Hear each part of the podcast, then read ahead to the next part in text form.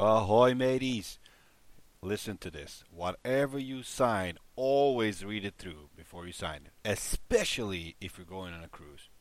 Uh, one woman got kicked off the ship because she brought in her dialysis machine that she had previously cleared with the cruise company. Now, uh, when she tried to board the ship on her sailing date, they just kick her out without an explanation. Uh, the cruise in question back then was Carnival, and that uh, the family's rights, such as they are, are outlined always in the Carnival's ticket contract. Now, cruise ship contracts are among the most consumer hostile in the entire travel industry. They're to protect the cruise line and deprive you of almost every right you thought you had. Worse, you agree to it by getting on the ship. So, once again, read what you sign before it's too late.